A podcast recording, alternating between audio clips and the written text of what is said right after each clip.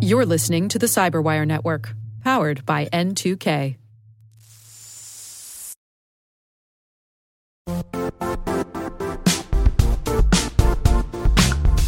Don't struggle to align your organization's cybersecurity with business risk.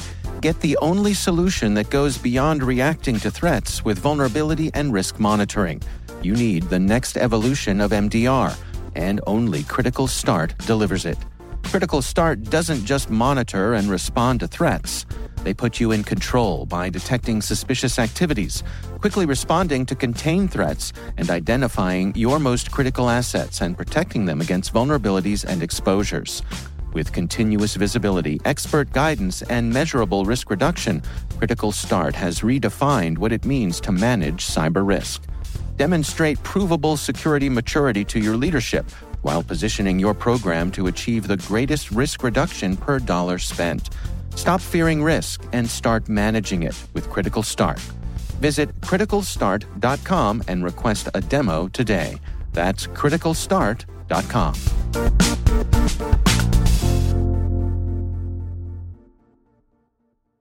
In this season, I've examined each of the big three cloud provider security solutions Microsoft's Azure, Amazon's AWS, and Google's GCP. After going through that exercise, security orchestration is the idea that emerges for me that is screaming for attention.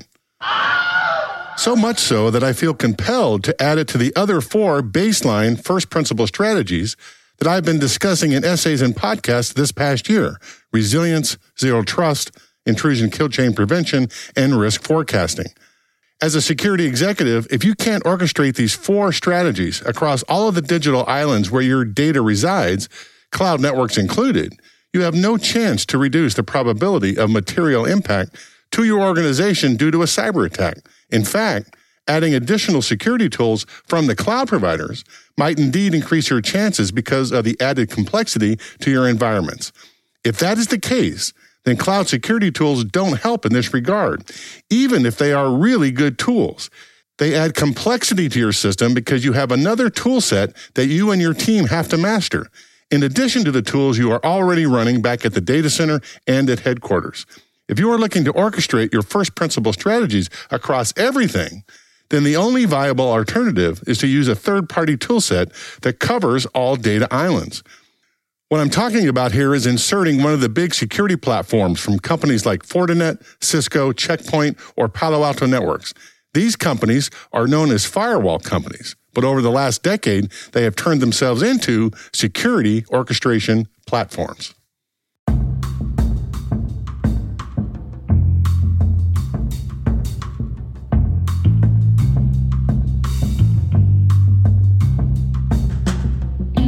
My name is Rick Howard. You're listening to CSO Perspectives, my podcast about the ideas, strategies, and technologies that senior security executives wrestle with on a daily basis.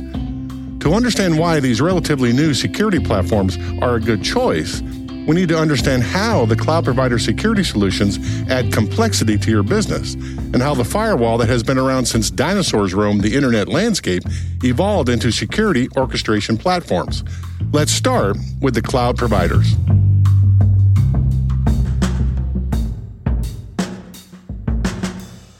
All three cloud providers are very good at some first principle things and completely lacking in others. For example, they are all superb at providing a palette of ways to deploy resilient workloads that are probably better than the set of tools you have at your disposal back on prem and in the data center. Likewise, they all do well offering tools to build zero trust elements into your security posture, again, potentially exceeding what is available to you back at headquarters. If I was just starting my cloud journey today, I would lean towards the GCP implementation of zero trust.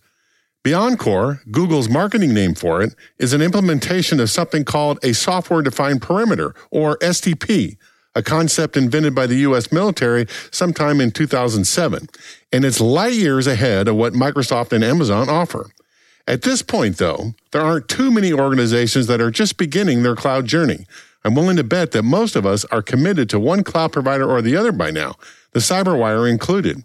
We use AWS and an entire slate of third party SaaS services. On the downside, none of the three cloud providers offered even rudimentary capability for intrusion kill chain prevention, nor did they help their customers with any kind of a risk forecast. Most provide the means to collect mountains of telemetry from their products, but that's about it. They leave it to their customers' own ingenuity to follow those two strategies. Further, none of the three recognize that most organizations don't keep their data in one cloud environment. If they have any size at all, they are quite likely to run different workloads and store different data sets in multiple cloud environments, as well as continuing to operate with their own data centers and headquarters back on prem. And since we're piling on here, most cloud security services don't include any kind of protection, first principles or otherwise, for all the remote employees working from home during the pandemic or who will eventually start traveling around the world when things get back to normal. The exception is Google's BeyondCorp, since it's doing some preliminary checking of the client before it allows the client to connect to the cloud workload. And lastly, there is nothing in the way of securing operational technology or OT and Internet of Things or IoT. Now, I hear what you're saying. Why would they? They provide cloud services, not OT, IoT services. But I want to make a point here. The cloud provider security solution sets, even if you think they're the best security sets on the planet, mostly only work in the cloud provider's environments. They aren't a set of tools security executives can use to protect all of the data islands they're responsible for. They're an additional set designed to secure cloud environments, and they're relatively new compared to the on prem tools most of us are used to. That means that they aren't mature. They might be in the future, but they aren't right now. Now, you might be saying to yourself, duh, Rick, isn't that completely obvious? Thanks, Captain Obvious.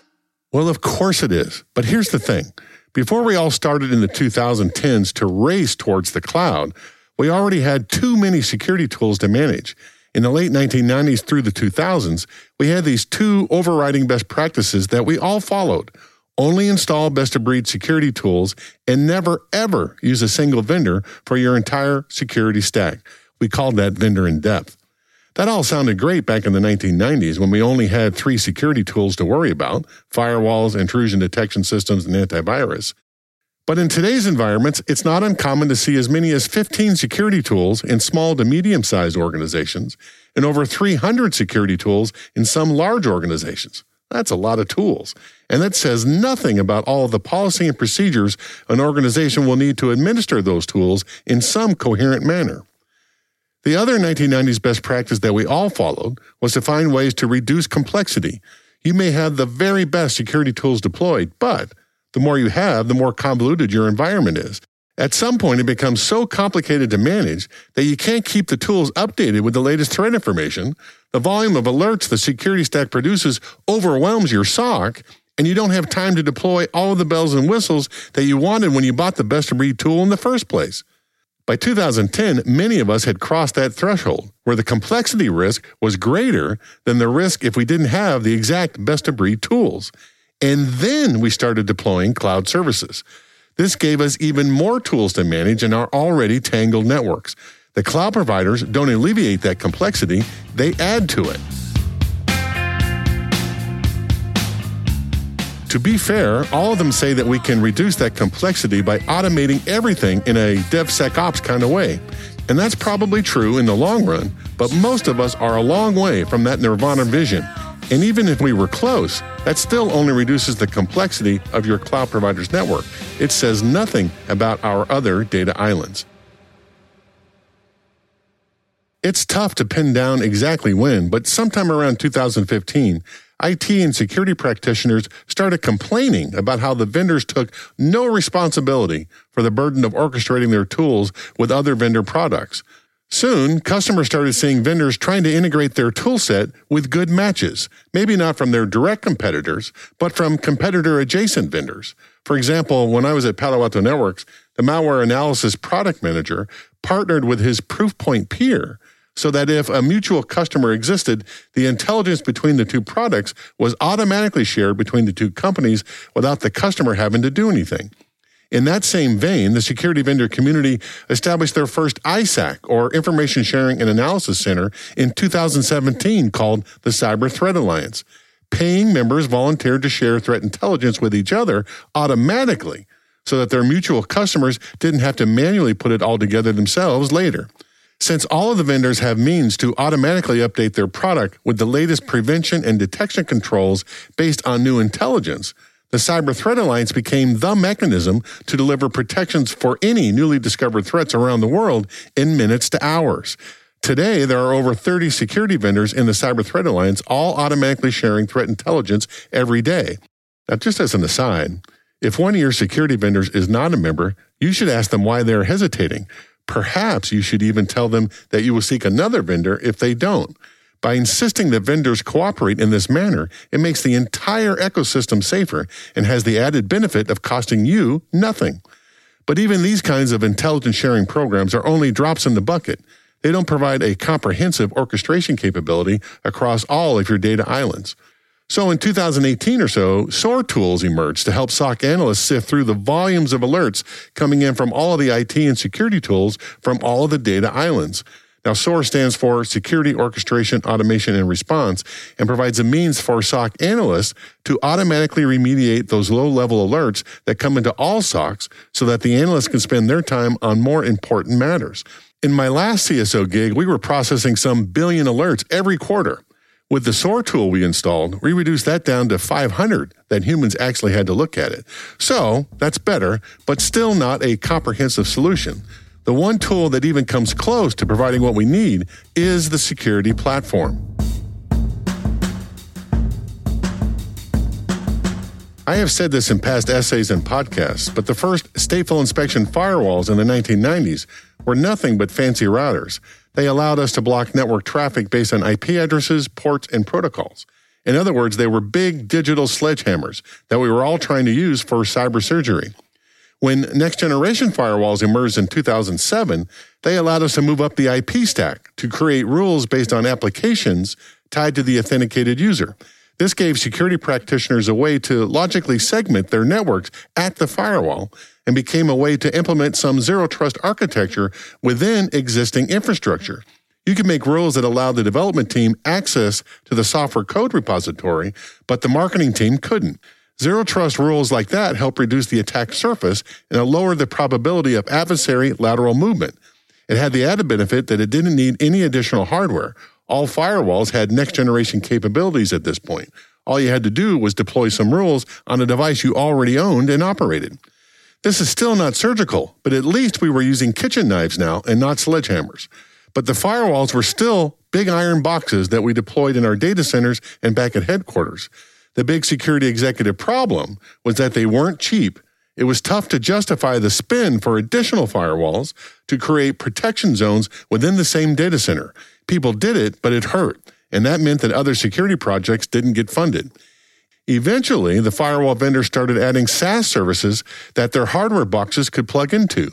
Customers would pay for Big Iron and then subscribe to services delivered from the cloud, like malware detection, intrusion prevention, and anti command and control. In other words, they started adding the ability to install preventions across the intrusion kill chain. As a result, all of the firewall vendors became giant adversary intelligence collectors. The firewall, as a boundary enforcer, basically sees all of the customer's network traffic and is specifically looking for malicious behavior or anything that might look malicious, like, you know, files, potential malware, for example, command and control traffic, lateral movement, phishing, you name it. For this specific data collection effort, cyber adversaries' tactics, techniques, and procedures, each individual firewall vendor's data lake rivals the NSA's in terms of volume. Since all of them can automatically update their product sets with the latest preventions based on newly discovered intelligence, their ability to protect their customers is light years ahead of what the Department of Homeland Security can accomplish with their written and manually crafted security alerts. You know, and by the way, since you're talking to your vendors anyway about joining the Cyber Threat Alliance, if you get the opportunity, you should also try to convince DHS to do so too. The best way to get protections deployed to the world for any new threat is to give that intelligence to the security vendors. This shouldn't be a manual process either that takes weeks to months to never to get new protections in place for the latest threats. It should be automatic. If DHS sends their intelligence to the Cyber Threat Alliance in a DevSecOps kind of way, then it's just a matter of minutes to hours before the CTA's members deliver new prevention controls to their customers. But I digress. Since the cloud providers don't really pay attention to intrusion kill chain prevention, their tools don't even compete here. And since most firewall vendors are paying members to the Cyber Threat Alliance, that combined intelligence is probably the most comprehensive open source collection on the planet. All you have to do to access it is to deploy a product from one of the members, which you likely already have, and probably you have more than one. The firewall vendor goal then became to eventually replace all of the individual point product best of breed tools that the security community had been deploying in droves for the past 20 years, those 15 to 300 tools I was talking about before. But they experienced some heavy resistance because the aforementioned vendor in depth best practice. Salespeople had trouble convincing customers to replace all of their best of breed tools with a single vendor. But that was about to change. As soon as a security practitioner deploys more than one firewall, it becomes useful to have a management platform where administrators can configure baseline rules and configuration options in one place, push a button, and then have all of that information passed to the firewalls in the management constellation. You can do it manually, but it's error prone and soul crushing work. The more firewalls you have, the more errors your operators are likely to inject, too. All the major firewall vendors offer this kind of functionality either in a hardware device designed to live on prem or in a SaaS application living on the internet somewhere. Before security vendors offered virtual firewalls designed for cloud environments, this management option was a time saving device that might fall just short of being essential. But after they had virtual firewalls that could deploy inside of AWS, Azure, and GCP, this management plane elevated the firewall to a security orchestration platform. In other words, you could still deploy big iron boxes in your data centers and your remote office spaces around the world, but now you could also deploy the same firewall, this time a virtual firewall, in your cloud environments, and you controlled all of them from the centralized management platform. The genius of the virtual firewalls is that as you spin up additional workloads to meet demand or to accommodate some new cloud infrastructure change, the systems would automatically reach back to the management platform to get the latest rule sets and configurations as it boots. The hardware boxes do that too, but in the dynamic environments that cloud platforms provide, this is a game changer.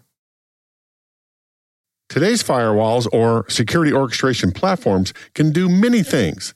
Because of that versatility, I am making the argument here that they are potentially the most complete toolset available to security executives who are pursuing first principle strategies, not just in cloud environments, but everywhere the organization stores and processes data.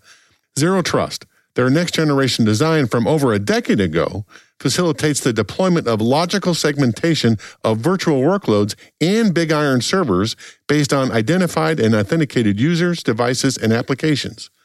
Resiliency. They easily plug into the big three cloud providers' resiliency architecture to protect east west traffic between availability zones and north south traffic from availability zones to the internet. They have already performed that function for on prem systems since the internet was young. Intrusion kill chain prevention. With their subscription model, practitioners can easily install prevention mechanisms for every phase of the attack sequence. If they don't have the resources to do that themselves, they can rely on the vendor to do that for them, knowing that their intelligence collection is excellent and their ability to automatically craft fresh prevention controls from newly discovered intelligence is really good. Risk forecasting. This is their shortfall. That said, they are all able to produce copious amounts of telemetry, similar to the cloud providers, to feed your own risk forecasting models. This is not a selling point, but it's also no worse than it has been for years, both in cloud environments and on prem. Orchestration. Their management platform allows practitioners to have a single overriding first principle policy that is dynamically and automatically applied to all of their data islands in real time endpoints at home, on the road, and back at headquarters, cloud environments, data centers, OT, and IoT networks. The result is that security executives can orchestrate a consistent first principle security policy across all of their data islands and at the same time reduce the environment's complexity in the process. Orchestration is a key baseline first principle strategy. When I first started this series on first principle thinking, I knew that orchestration was going to be important. I just didn't have it on the same level as the first four strategies. But after going through this thought process, and covering new security architectures like SASE or Secure Access Service Edge, and discussing security team skill sets like cyber intelligence, security operations centers, incident response, red team, blue team operations, and DevSecOps, and learning about technologies like DLP, identity management, SD-WAN, containers, SOAR, SDP, and cloud environments, and worrying about how to manage all of it from all of our data islands like on-prem, data centers, endpoints, SaaS applications, cloud environments, OT, and IoT networks. Whew, that's a lot. It's clear to me that we can't collect all of that into one bag with any efficiency or consistency unless we give orchestration that same level of attention that we are giving the other four strategies resilience, zero trust, intrusion kill chain prevention, and risk forecasting. Orchestration may be the most important of all. If that is the case, then the tool that we need is the security orchestration platform from the likes of Fortinet, Cisco, Checkpoint, and Palo Alto Networks.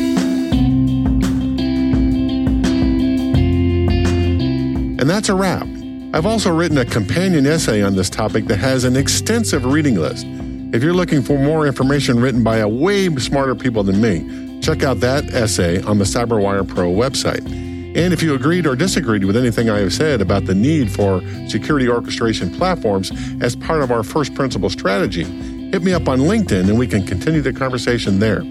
Next week, I have invited experts to the CyberWire hash table to discuss these various security orchestration platforms. You don't want to miss that. And keep an eye out this Wednesday, the 10th of March. We will be releasing our CyberWire Pro survey. You can win a $100 Amazon gift card for completing it and sharing your thoughts with us, and also our forever gratitude for helping us out.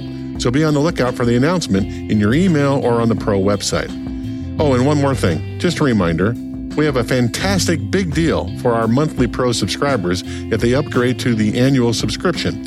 It's set to expire soon, though, so if you're looking to save a buck or two, do yourself a favor and check it out. Just go to thecyberwire.com and select the upgrade option under your profile. The CyberWire CSO Perspectives is edited by John Petrik and executive produced by Peter Kilpe. Our theme song is by Blue Dot Sessions, and the mix of the episode and the remix of the theme song was done by the insanely talented Elliot Peltzman. And I am Rick Howard. Thanks for listening.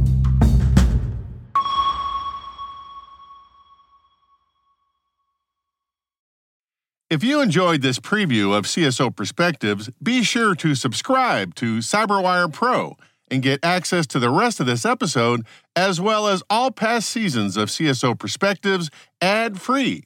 And you all know I love getting rid of the ads. Visit thecyberwire.com slash CSO Pro. That's thecyberwire.com slash CSO PRO to explore the many benefits of CyberWire Pro and to subscribe.